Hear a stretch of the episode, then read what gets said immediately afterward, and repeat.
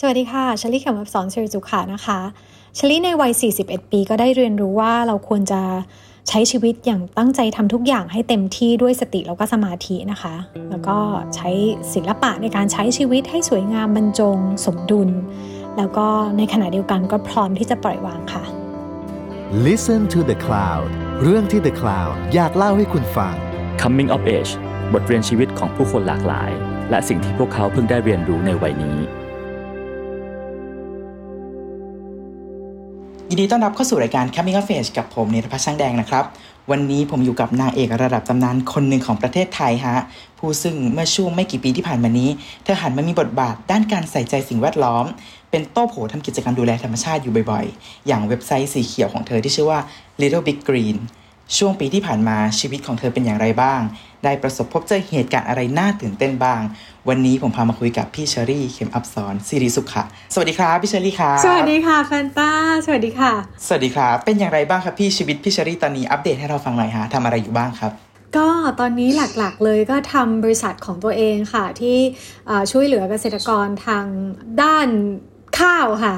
ก็เพิ่งเริ่มบริษัทได้ประมาณ 1 ปีค่ะ เริ่มเมื่อปีที่แล้ว ตอนนี้ก็ลุยอยู่ ก็มีอะไรใหม่ ๆ ที่ต้องเรียนรู้อีกเยอะเลยค่ะในบริษัทนี้ทำไมต้องเป็นข้าวครับพี่เชอรี่ทำไมพี่เชอรี่ถึงเน้นไปที่เรื่องข้าวเลย ก็คือจริงๆแล้วต้องบอกว่าเกษตรกรไทยคือเราอะอยากช่วยเกษตรตอนช่วงโควิด ใช่ไหมคะ แล้วก็คิดว่าเกษตรกรที่ทำข้าวปลูกข้าวเนี่ยก็ค่อนข้างเป็นสัดส่วนที่เยอะในประเทศไทยอะไรเงี้ยแล้วเหตุผลสำคัญอีกอย่างหนึ่งก็คือ ตัวเชลี่เองอะชอบทานข้าว แล้วก็รู้สึกว่าข้าวไทยอะมีศักยภาพมากอะไรเงี้ยก็ก็คิดว่าเออน่าน่าน่าจะลองทำดูแล้วก็ สำคัญอีกอย่างหนึ่งเลยก็คือเรื่องของปัญหาสิ่งแวดล้อมอะค่ะก็อย่างที่หลายท่านอาจจะทราบอยู่ว่า การทำเกษตรเนี่ยมันก็ส่งผลต่อการลดพื้นที่ของป่าไม้ลงด้วยอะไรเงี้ยค่ะ ถ้าเกิดว่าเราสามารถทำให้เกษตรกรไทยหันมาทำเกษตรที่มันเป็นเกษตรแบบมีความรับผิดชอบต่อสิ่งแวดล้อมอย่างเงี้ยมันก็น่าจะเป็นการแก้ปัญหาเรื่องป่าไม้ได้ค่อนข้างตรงจุดแล้วก็ยั่งยืนค่ะ อืมแล้วสิ่งที่พี่เชอรี่ทำคือมันไปช่วยในส่วนไหนครับ ตั้งแต่ต้นน้ำถึงปลายน้ำมันช่วยในขั้นตอนไหนบ้างคะอย่างของเชอรี่เนี่ยก็คือเริ่มจากการที่จริง ๆ เราอะอยากจะเปลี่ยนวิธีการของเกษตรกร ให้มาทำเกษตรกรรมแบบที่สนับสนุนสิ่งแวดล้อมใช่ไหมคะ แต่ว่าคือมันเป็นเรื่องที่แบบใหญ่แล้วก็ยากเกินกว่าที่จะทำให้ได้ทันทีแล้วก็รวดเร็วให้ให้ทันกับสถานการณ์โควิด ที่เราอยากจะช่วยการสนับสนุนผลิตผลของเกษตรกรด้วยอย่างเงี้ยค่ะ เราก็เลยเลือกเป็นชุมชนของเกษตรกรที่มีการทำการเพาะปลูกแบบรับผิดชอบต่อสิ่งแวดล้อม เราก็เลือกจากข้าวเขาด้วย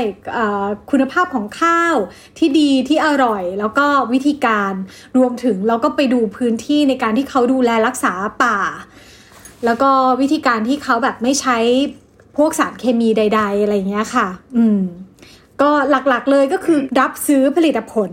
ของเกษตรกรที่ทำการเกษตรแบบรับผิดชอบต่อสิ่งแวดล้อม อืมอืมโห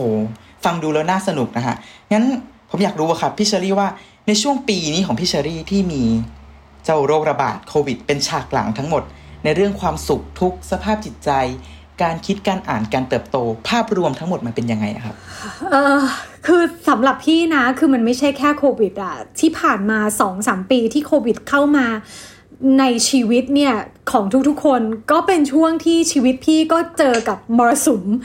ใหญ่แล้วก็การเปลี่ยนแปลงที่ยิ่งใหญ่คือคุณคุณพ่อเสียคุณพ่อใช่ไหมคะ มันก็เลยมีการแบบเปลี่ยนแปลงแบบอะไรหลายอย่างมากมายในชีวิตรวมถึงการที่ต้องรับมือกับโควิดหรือการที่เริ่มต้นธุรกิจในช่วงโควิดด้วยอะไรเงี้ยเพราะฉะนั้น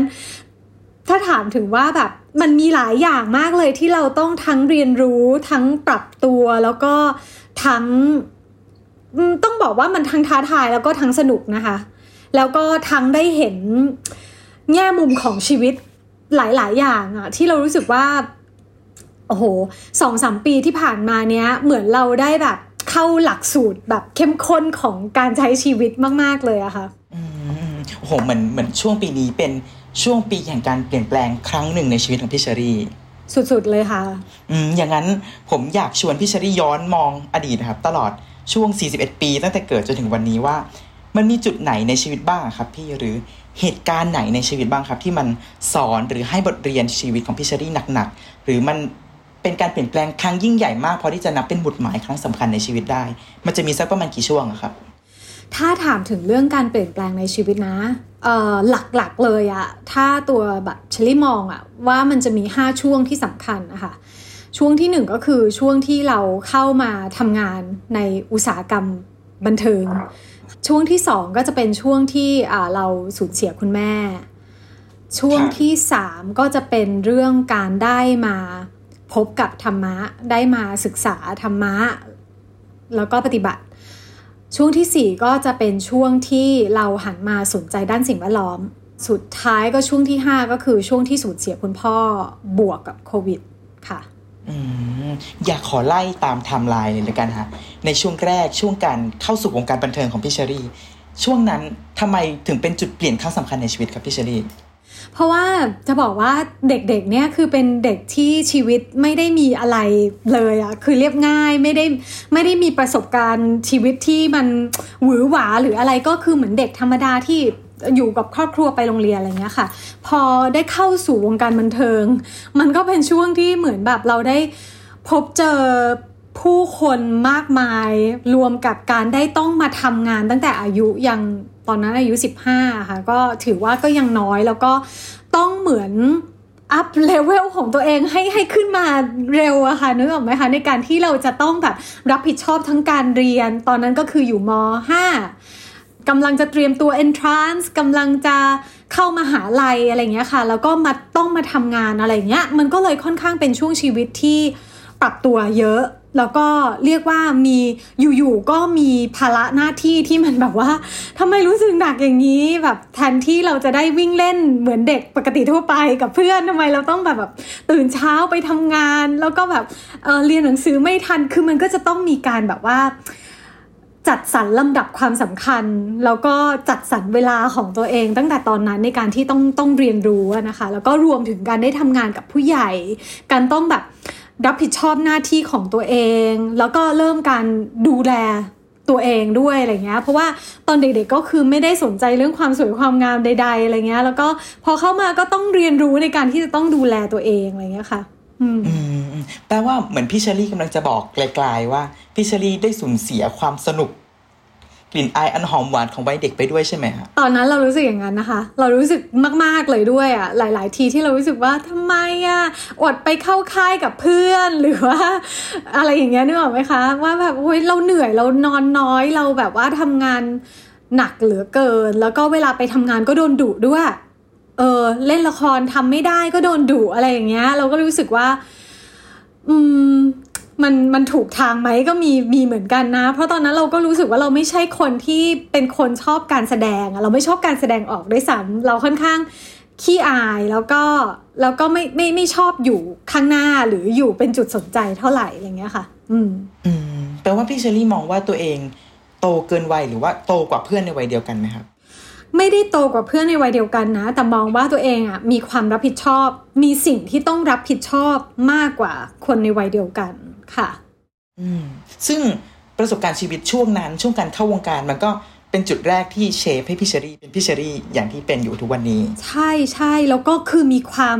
อดทน เรียกว่ามีความอดทนขึ้นเยอะมากจากตอนเด็กๆนะ คือตอนเด็กๆก็ค่อนข้างเป็นเด็กเอาแต่ใจตัวเองพอสมควร เวลาอยากทำอะไรก็คือทำไม่อยากทำก็คือไม่ทำคือกับครอบครัวเราเราก็คืออะไรก็ได้นึกออกไหมคะแต่พอเราไปที่เราไปทำงานไปเจอผู้ใหญ่อย่างเงี้ย หรือไปเจอเพื่อนร่วมงานที่มี 50 กว่าชีวิตอย่างเงี้ย คือเราไม่สามารถทำอะไรก็ได้อย่างที่เราอยากจะทำหรือบางทีเราโดนดุแล้วเราแบบอยากเลิกแล้วอะไม่อยากทำอยากกลับบ้านตอนนี้เลย ก็กลับไม่ได้ ก็ต้องอยู่คือต้องเรียนรู้ที่จะอยู่กับในสิ่งที่เราไม่ชอบไม่พอใจอะไรเงี้ยค่ะ อืมอืมช่วงการเปลี่ยนแปลงช่วงต่อมาเนาะก็คือช่วงการที่พี่เชอรี่สูญเสียคุณแม่ ตั้งแต่อายุแบบยังน้อยมากๆ ความสูญเสียครั้งนั้น ในทางตรงกันข้ามอะครับ ในทางตรงกันข้ามกับการสูญเสีย มันสอนหรือมันให้อะไรกับพี่เชอรี่บ้างครับโหพี่นะแบบรู้สึกว่าขอบคุณการสูญเสียครั้งนั้นมากๆเลยอะเพราะว่าเด็กๆเนี่ยเป็นเด็กที่ค่อนข้างเซนซิทีฟแบบนิดนึงก็ร้องไห้หน่อยหนึ่งก็ร้องไห้อะไรอย่างเงี้ยคือง่ายมากๆ แล้วก็เป็นเด็กขี้กลัว ถ้าแม่ไม่อยู่จะทำยังไงถ้าอะไรอย่างเงี้ยคือก็จะจะเป็นเด็กที่ค่อนข้างเอ่อ เรียกว่าอ่อนอ่อนแอก็ได้นะ อืม แล้วก็พอพอมันเจอบทเรียนที่แบบ เรียกว่าเป็นบทบทเรียนครั้งใหญ่มากตอนอายุ 21อะแล้วเราเราเรารู้สึกว่านะเวลานั้นอะเราไม่แน่ใจว่าเราจะรับมันไหวแล้วเราจะมีชีวิตอยู่ต่อไปแบบไหนอะไรอย่างเงี้ยค่ะ แต่พอมันเกิดขึ้นแล้วเนี่ย มันเหมือนคล้ายๆ กับคนที่อยู่ๆก็ถูกผลักลงน้ำไปว่ายน้ำไม่เป็นไม่มีห่วงยางไม่มีอะไร แล้วก็ต้องพยายามที่จะหาทางว่า เออแล้วเราจะหายใจยังไงให้ได้ เราก็หาโดยการที่ว่าเออเริ่มเริ่มศึกษาธรรมะแบบง่าย ๆ หรือหรือทำยังไงให้เรารู้สึกเออ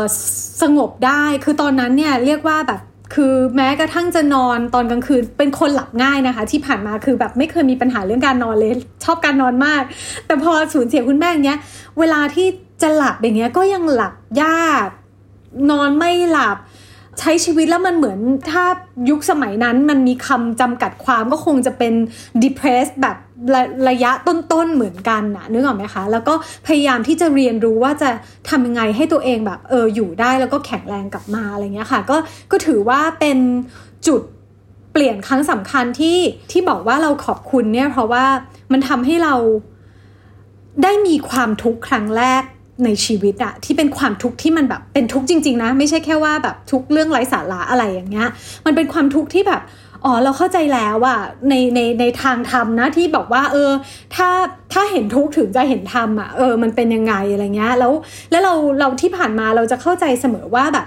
ความทุกข์ที่มันเกิดขึ้นในชีวิตมันเป็นส่วนใหญ่มันเป็นเรื่องที่ก็แค่ปรับวิธีคิดก็แค่ มีมีจิตใจแบบนี้ทำใจแบบนี้ แล้วเราก็จะผ่านมันไปได้ แต่พอมันเจอทุกที่มันแบบเป็นทุกใหญ่จริง ๆอะ่ะ แล้วมันปรับความคิดไม่ได้อะ่ะ เออเราเราต้องทำยังไงอะไรอย่างเงี้ยค่ะ มันก็ก็เป็นจุดที่พี่ว่าทำให้เป็นเพิ่มภูมิต้านทานให้กับชีวิตเราได้ได้มากเลยอะค่ะ อืม แล้วอะไรที่ทำให้พี่เชอรี่ ผ่านเหตุการณ์ช่วงนั้นมาได้ครับ ต้องบอกว่าก็คงเป็นครอบครัวหนึ่งก็คือคุณพ่อพี่ๆเราก็ช่วยกันดูแลซึ่งกันและกัน แล้วก็เป็นเป็นกำลังใจให้กันและกัน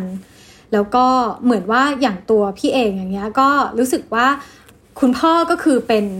อีกคนหนึ่งที่เราสามารถดูแลได้ ถ้าคุณแม่ไม่อยู่ก็คือมีคุณพ่อที่เราจะสามารถทุ่มเทดูแลอะไรได้ อันนี้ก็คือเป็นเหมือนคล้ายๆ second chance ของเราอะไรเงี้ยค่ะ แล้วก็สำหรับอีกอย่างหนึ่งที่ช่วยเราก็คือ น่าจะเป็นเรื่องของธรรมะ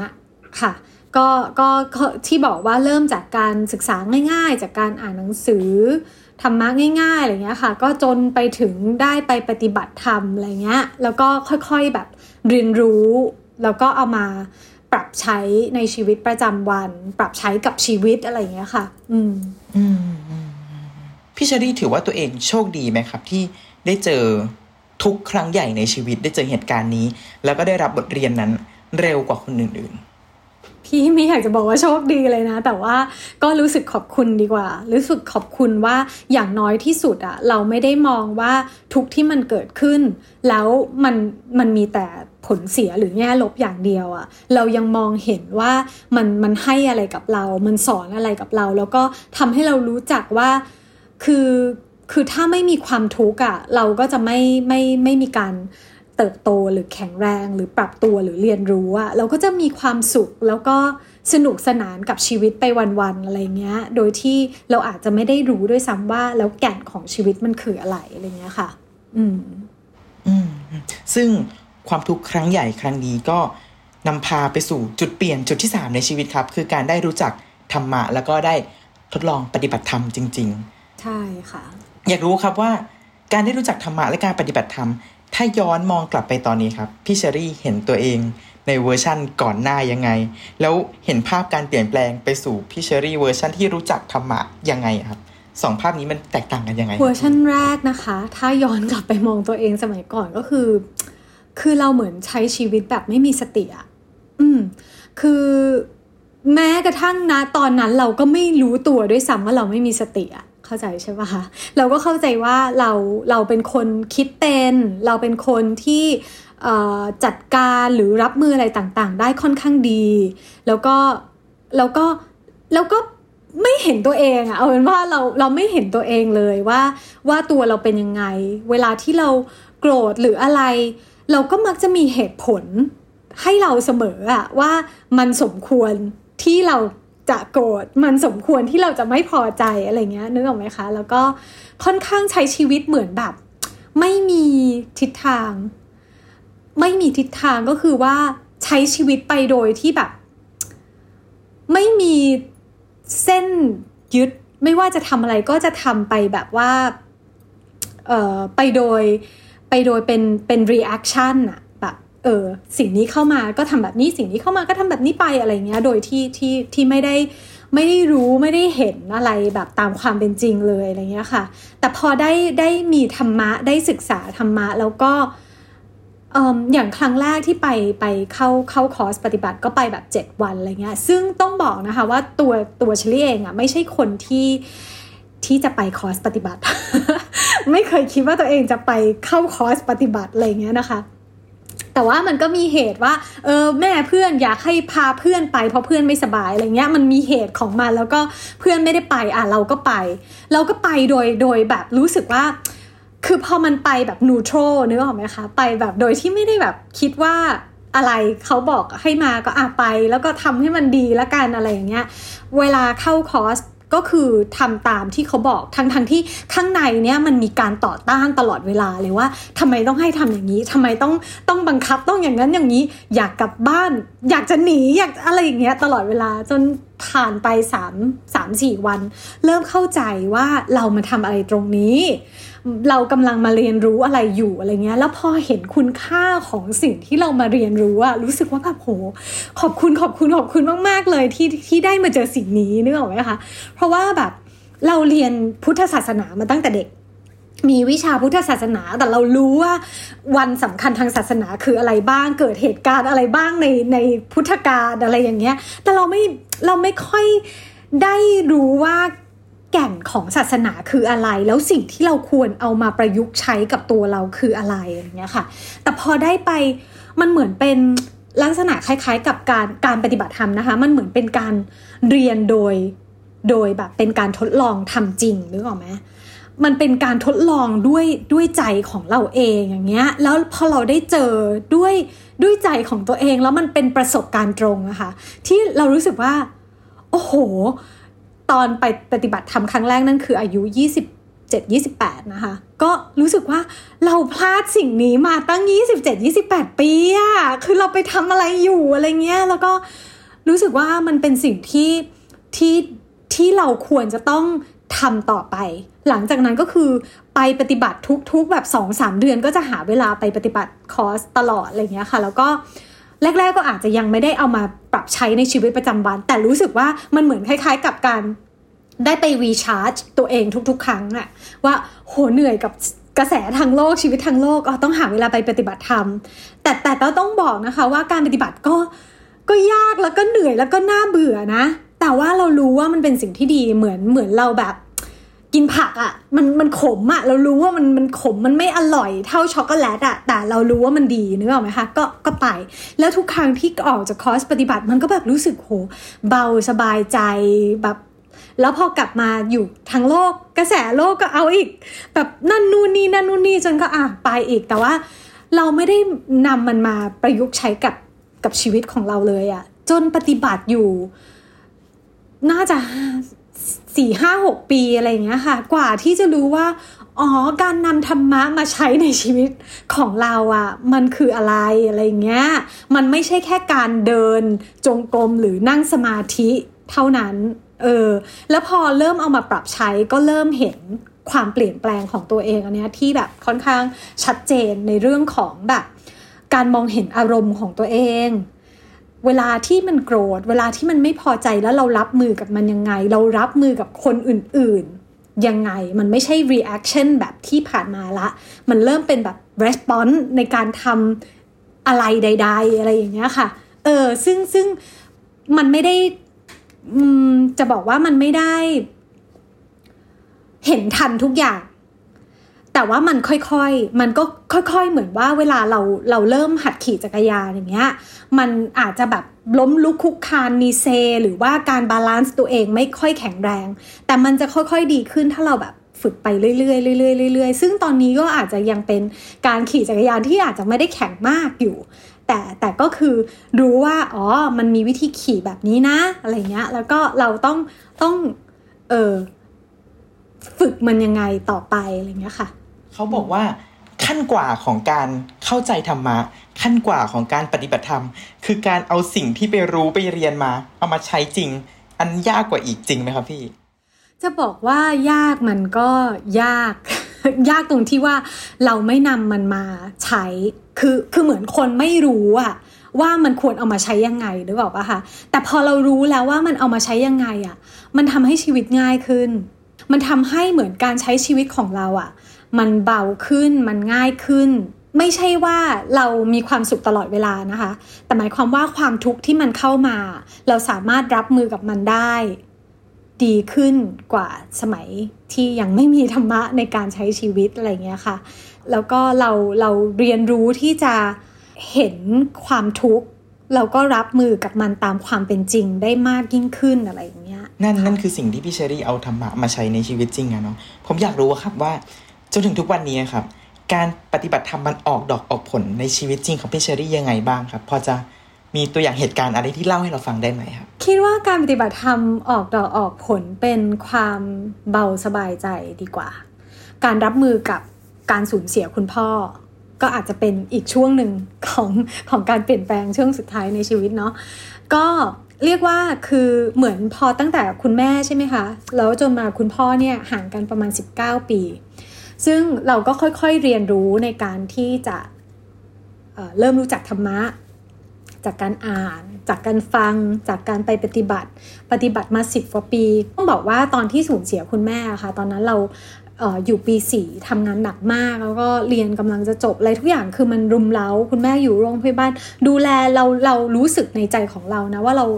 ยังไม่เต็มที่อะเราอยากอยากดูแลแม่ได้เต็มที่กว่านี้อะไรอย่างเงี้ยค่ะ พอพอสิ่งนั้นเนี่ยมันก็เหมือนทำให้เราเรารู้ว่าแล้วเราจะใช้ชีวิตต่อไปยังไง มันทำให้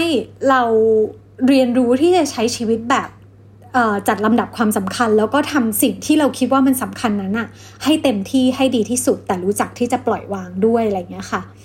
มันก็ถ้าถามว่าธรรมะออกดอกผลเป็นก็คือ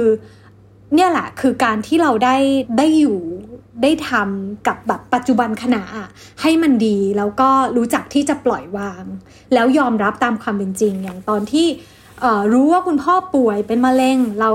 เราดูใจเรายังไง เรารู้สึกกับมันยังไงอะไรเงี้ยมันมันแตกต่างมากถ้าเทียบกันสองครั้งระหว่างตอนที่คุณแม่ที่เราไม่มีธรรมะเลยกับคุณพ่อเออเราสามารถรับมือกับมันยังไง หรือแม้กระทั่งโมเมนต์แห่งการที่เราต้องผัดพลากจากกันกับคุณพ่ออย่างเงี้ยเราเราก็มีสติมากกว่า เราเรารู้จักว่าเรารับกับเหตุการณ์ที่มันกำลัง เกิดขึ้นตรงหน้าของเรายังไงอะไรเงี้ยค่ะ ซึ่งซึ่งพี่มองว่าสิ่งนี้มันคือสิ่งที่แบบ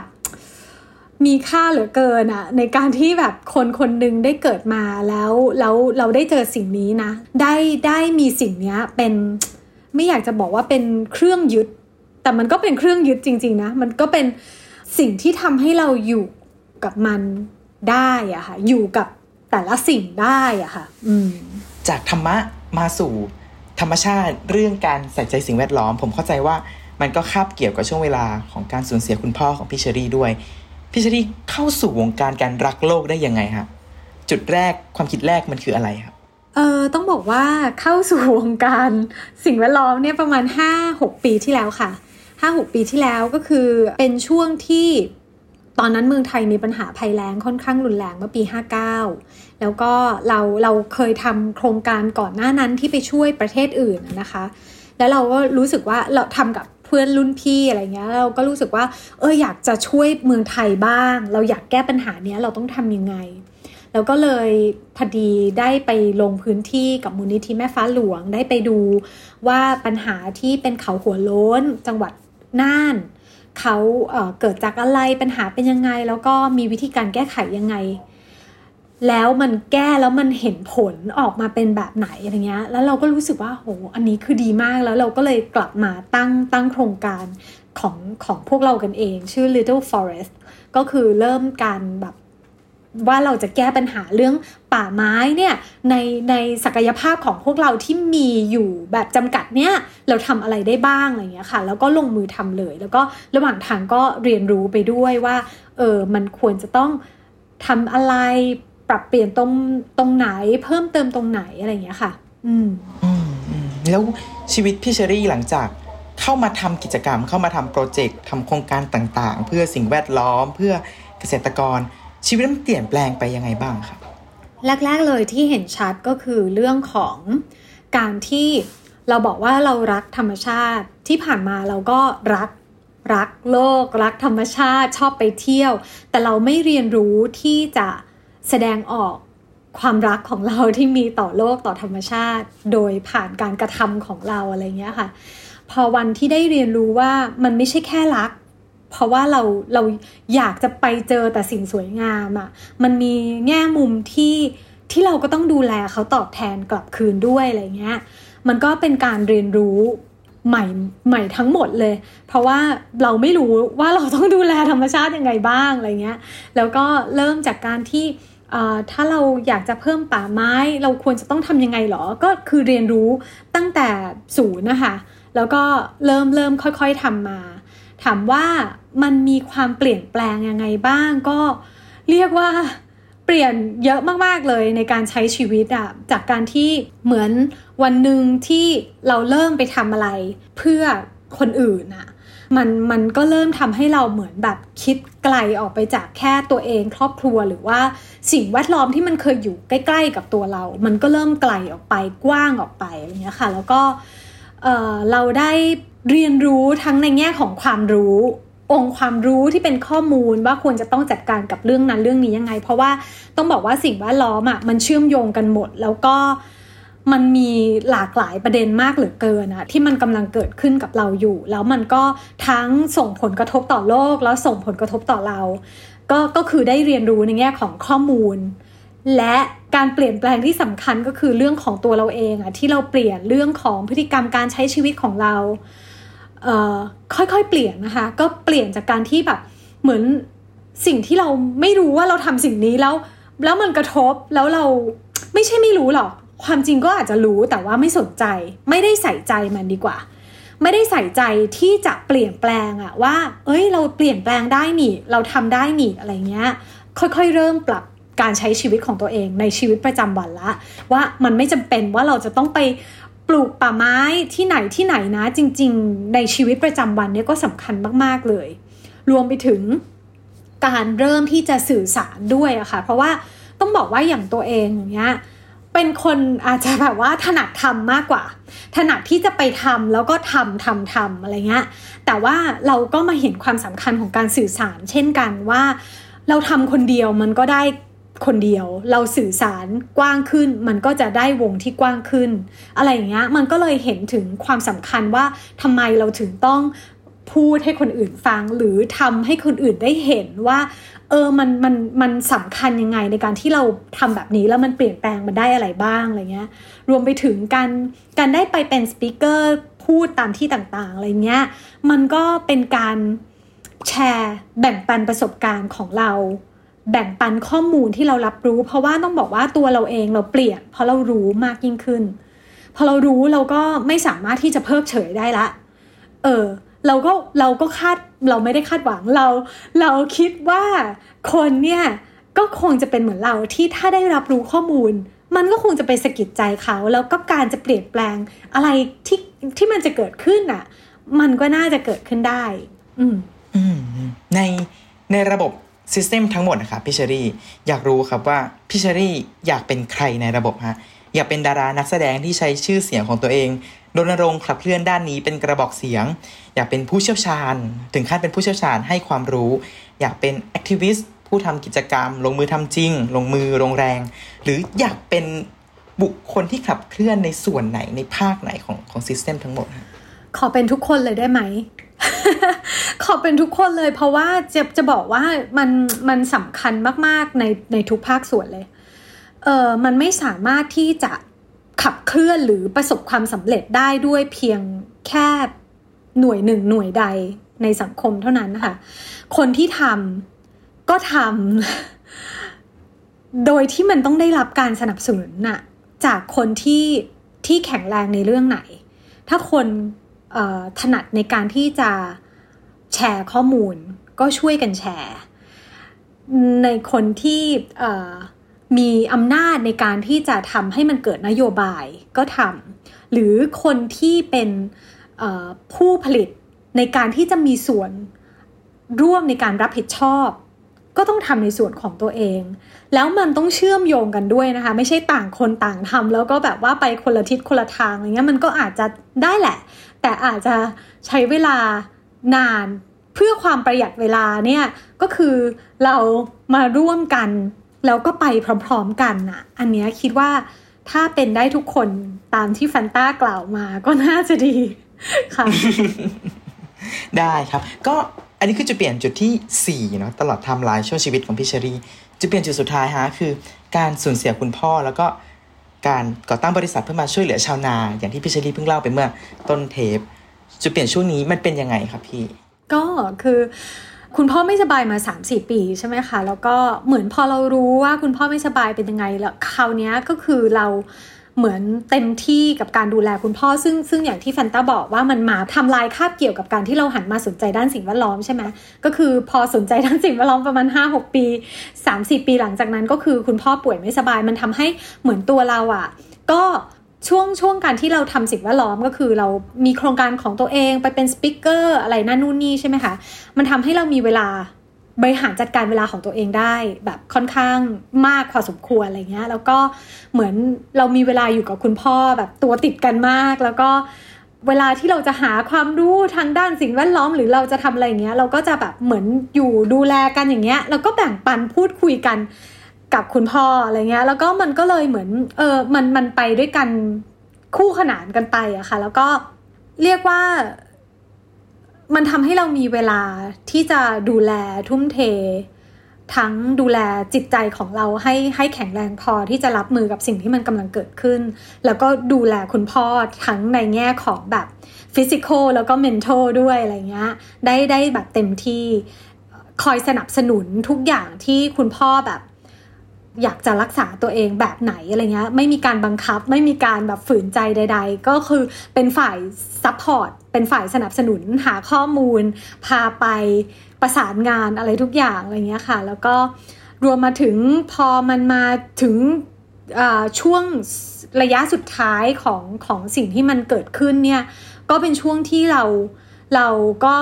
ได้ทำหน้าที่ของเราแบบเต็มที่ แล้วแล้วไม่มีแบบว่าความรู้สึกเสียดายเสียใจอะไรใด ๆ ทั้งสิ้น ความแข็งแรงมันก็เพิ่มตามเวลาที่มันเกิดขึ้นน่ะนะคะ ความแข็งแรงของตัวเราเองอะไรเงี้ยกับสิ่งที่จะรับมือ แล้วพอมันเกิดขึ้นจริง เราก็ก็ค่อนข้างรับมือได้อย่างมีสติที่มันเกิดขึ้น จัดการทุกอย่างแล้วเสร็จก็หมดภาระหน้าที่ในการที่จะแบบว่าดูแล หน้าที่ที่แบบผูกพันยาวนานมา 3-4 ปีก็จบลง พอจบลงเราก็เริ่มมีเวลา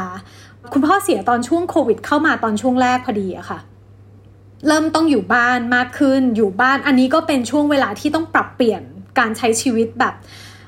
เรียกว่าทุกแง่มุมในการใช้ชีวิตอะเพราะว่ามันไม่มีคุณพ่อเนี่ยคือการต้องเปลี่ยนแปลงแบบการใช้ชีวิตหลายอย่างเหลือเกินนะคะแล้วก็ต้องจัดการอะไรหลายๆอย่าง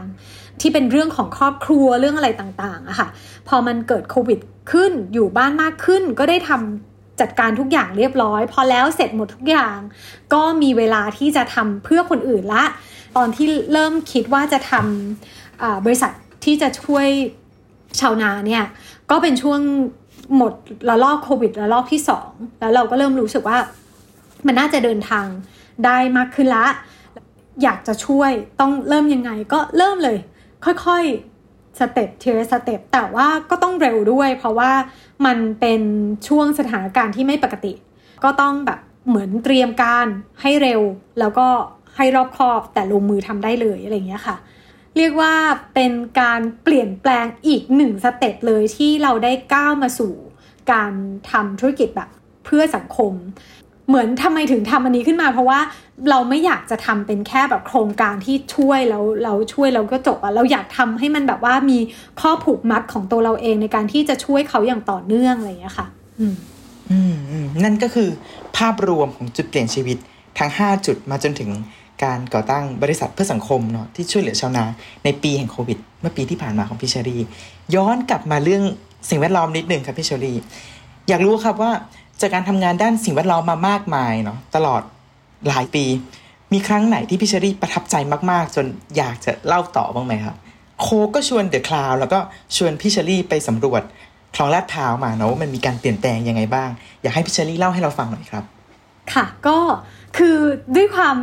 บังเอิญมั้งที่เคยไปที่คลองลาดพร้าวมาแล้วเมื่อปีที่แล้วอะไรเงี้ยค่ะ แล้วก็เห็นถึงสภาพของ จำนวนขยะที่มันมันมากยังไง เก็บออกมาเก็บขึ้นมาจากคลองแล้วขยะมีอะไรบ้างอะไรเงี้ยค่ะ จนมาปีนี้พอได้ได้ไปแล้วรู้สึกว่าโหภายในหนึ่งปีความเปลี่ยนแปลงมันเกิดขึ้นได้อะและที่สำคัญนะมันไม่ใช่แค่ว่า เก็บขึ้นมาแล้วจบ แต่มันมีการจัดการอย่างเป็นระบบต่อเนื่องมาค่ะว่าขยะมันคัดแยกยังไง อันไหนที่เอาไปรีไซเคิลได้ หรือเอาไปแบบอัพไซคลิงได้ หรือเอาไปเผาเป็นพลังงานต่ออะไรอย่างเงี้ย คือมันก็มีที่ไปของของแต่ละขยะที่มันถูกแยกและรวมไปถึงที่สำคัญที่สุดสำหรับพี่เลยนะ ก็คือเรื่องของพฤติกรรม ของคนในชุมชนที่มันเปลี่ยนแปลงไปอะไรเงี้ย อย่างพี่ที่เป็นเจ้าหน้าที่ของ Terra Cycle พี่แซมอย่างเงี้ยที่พาพี่ไปลงพื้นที่อย่างเงี้ยนะคะเขาก็เป็นคนที่เคยอยู่ในพื้นที่แล้วเขาก็รู้จักกับคนในพื้นที่ แล้วเขาก็เหมือนแบบ ทำให้ดูอะทำให้ดูทิ้งไม่เป็นไรเดี๋ยวเขาเก็บเองทิ้งแล้วเขาเก็บเขาเก็บอย่างเงี้ย ทุกวันทุกวันทุกวัน จนคนที่ทิ้งอะเริ่มไม่กล้าทิ้ง เริ่มมีความอายที่จะทิ้งแล้วเนอะไหมแล้วมันก็เริ่มอาจากไม่กล้าทิ้ง เริ่มมีการแยกขยะ มีการแบ่งขยะเก็บไว้ให้เขาเก็บอะไรเงี้ย ซึ่งอันเนี้ยพี่ว่ามันเป็นสิ่งที่แบบโหมันดีมากๆอะในการที่หนึ่งปีแล้วเริ่มที่จะเปลี่ยนแปลงพฤติกรรมของคนได้อะไรเงี้ย เพราะสำหรับพี่นะ คือยังไงก็ตามอะ การเก็บขยะก็คือเรื่องปลายทางอยู่ดีอะถ้าต้นทางไม่เปลี่ยนนะ มันก็จะเก็บกันไปไม่มีที่สิ้นสุดกันอยู่แบบนี้อะไรเงี้ย เราก็จะไม่ได้ไม่สามารถแก้ปัญหาได้จริงค่ะ อืม อืมอืมสิ่งสิ่งที่โค้กหรือมูลนิธิโคคาโคล่าทำกับเทราไซเคิลก็คือการไปติดตั้งเครื่องดักจับขยะใช่ไหมครับ ใช่ค่ะเอ่อมีเครื่องดักจับขยะด้วยแล้วก็ได้ไปแบบ เนี่ยสร้างความตระหนักรู้ให้กับคนในชุมชนที่อยู่เรียบคลอง เออว่ามันควรจะต้องแบบจัดการขยะในครัวเรือนของตัวเองยังไง จากที่เคยทิ้งลงน้ำควรจะยังไงแล้วก็แยกมันยังไงให้เขามาเก็บได้แล้วเอาไปสร้างมูลค่าต่อได้ยังไงอะไรเงี้ยค่ะ คนก็เริ่มมองเห็นมูลค่าของสิ่งที่ที่เขาจะทิ้งไปอะ อืม อืม เหมือนเหมือนมันก็เป็นขั้นกว่าของการดูแล แม่น้ำลำคลองเนาะคือมันเป็นการนอกจากจะเก็บขยะมาแล้วก็เอามารีไซเคิลให้เห็นว่าขยะนั้นมันมีมูลค่าเพิ่ม มันไปต่อได้มันเอาไปใช้ต่อได้ อีกทางหนึ่งมันก็เป็นการสร้างการตระหนักรู้ของคนรอบชุมชนด้วย ผมว่าเป็นภาพที่ดีมากเลยนะครับพี่เชอรี่ใช่ใช่เพราะว่าอย่างที่บอกเลยค่ะว่ามันมันจะแก้ปัญหาที่ปลายเหตุด้วยการเก็บแยกขยะอย่างเงี้ย ตลอดไปไม่ได้ มันต้องแก้ที่ต้นทางก็คือทำยังไงให้เราแบบ ลดการสร้างขยะ แล้วลดการทิ้งขยะ แล้วแล้วทำให้ขยะมันแยกอย่างแล้วเกิดมูลค่าค่ะ เป็นมูลค่าไม่ใช่แค่เป็นขยะที่แบบถูกทิ้งแล้วไปจบที่ที่บ่อฝังกลบอะไรอย่างเงี้ยค่ะ อืมอมเป็นภาพที่ดูยั่งยืนมากเลยนะครับ อยากรู้ครับพี่เชอรี่ ตอนนี้พี่เชอรี่อยากทำงานด้านการอนุรักษ์ดูแลสิ่งแวดล้อม ไปถึงจุดไหนฮะ ภาพความสำเร็จในอนาคตที่พี่เชอรี่วางไว้ ไม่รู้อะค่ะ ไม่รู้เลยจริง ๆ ก็คือ อยากทำสเต็ป by สเต็ปอย่างที่ตัวเองทำอยู่ แต่ว่าทำแล้วมันเห็นถึงผลของการที่เราทำแล้วแล้วมันมีผลกระทบในเชิงบวกยังไงบ้าง ได้ได้สร้างความตระหนักรับรู้ให้กับคนยังไงบ้างอะไรเงี้ย อันเนี้ยเป็นสิ่งที่ตัวเองอยากเห็นนะ ถ้าถ้าถ้าถามถึงแบบโหอุดมคติเลยที่แบบอยากเห็นก็คือ อยากเห็นแบบ เรามีคุณภาพชีวิตที่ดีอะค่ะ คนไทยมีคุณภาพชีวิตที่ดี เรามีคลองใสๆเรามีแบบอากาศดีๆ ที่ไม่มีมลพิษอะไรเงี้ยเราใช้ชีวิตกันอย่างแบบใส่ใจสิ่งแวดล้อมอะ่ะแล้วก็สร้างผลกระทบ ใช้แต่ทรัพยากรธรรมชาติอย่างเดียวอะ่ะ โดยที่ไม่ได้คำนึงถึงว่ามันเกิดอะไรอะ่ะ ขอให้มันไม่มีอย่างนั้นเกิดขึ้นนะอืม อืมวกกลับมาที่เรื่องรายการของเราบ้างครับพี่เชอรี่ Coming of Age ฮะ ถ้าพูดถึงบทเรียนชีวิตของแต่ละช่วงวัย อยากรู้ว่าสำหรับพี่เชอรี่บทเรียนชีวิตในวัย 41 ปีคืออะไรครับ คงเป็นเหมือน mandala ค่ะ รู้จัก mandala ใช่ไหมในการที่เราทำแบบว่าศิลปะมาจาก ทรายสีเนาะอืมก็คือการใช้ชีวิตอย่างที่มันแบบมีศิลปะในการใช้ชีวิต แล้วมีความบรรจง แล้วก็ตั้งใจทำทุกอย่างให้มันดีที่สุด โดยใช้สติแล้วก็สมาธิในการที่จะทำแล้วมีความสุขกับมัน แต่ในขณะเดียวกันก็คือว่า ไม่คาดหวังสามารถแบบว่าพอทำชิ้นงานศิลปะอันสวยงามนั้นเสร็จก็สามารถลบมันทิ้งได้หมดก็คือก็แล้วแต่ว่าเออมันจะเป็นยังไงแต่เราตั้งใจเต็มที่กับทุก ๆอย่างแล้ว อืมอืมแล้วถ้าปีนี้มันจะเป็นปีแห่งอะไรได้สักอย่างหนึ่งสำหรับพี่เชอรี่ปี 2564 ที่กำลังจะสิ้นสุดลง มันเป็นปีแห่งอะไรครับ ปีแห่งการเปลี่ยนแปลงละค่ะ คงหนีไม่พ้นอันนี้จริง ๆอะว่ามันเป็นแบบว่า มหากาบของการเปลี่ยนแปลงจริง ๆ อืม ได้ครับ วันนี้ผมขอบคุณพี่เชอรี่มากครับ ที่มาแลกเปลี่ยนเรื่องราว แล้วก็แชร์บทเรียนที่ได้เรียนรู้จากวัย 41 ให้เราได้ฟังกันครับผมเชื่อว่าหลายคนน่าจะได้สัมผัส มุมสำคัญมุมหนึ่งของพี่เชอรี่เนาะคือ การรักสิ่งแวดล้อมทำกิจกรรมเพื่อธรรมชาติ แล้วก็ได้รับรู้เรื่องราวสนุกๆที่พี่เชอรี่ได้ไปเจอมาครับ อย่างเรื่องการติดตั้งเครื่องดักจับขยะ แล้วก็ กิจกรรมของโค้กแล้วก็ TerraCycle นะครับ วันนี้ขอบคุณพี่เชอรี่อีกครั้งหนึ่งครับ ขอบคุณมากครับ ขอบคุณค่ะ สวัสดีครับ ติดตามเรื่องราวดีๆ และรายการอื่นๆจาก The Cloud ได้ที่ readthecloud.co หรือแอปพลิเคชันสำหรับฟังพอดแคสต์ต่างๆ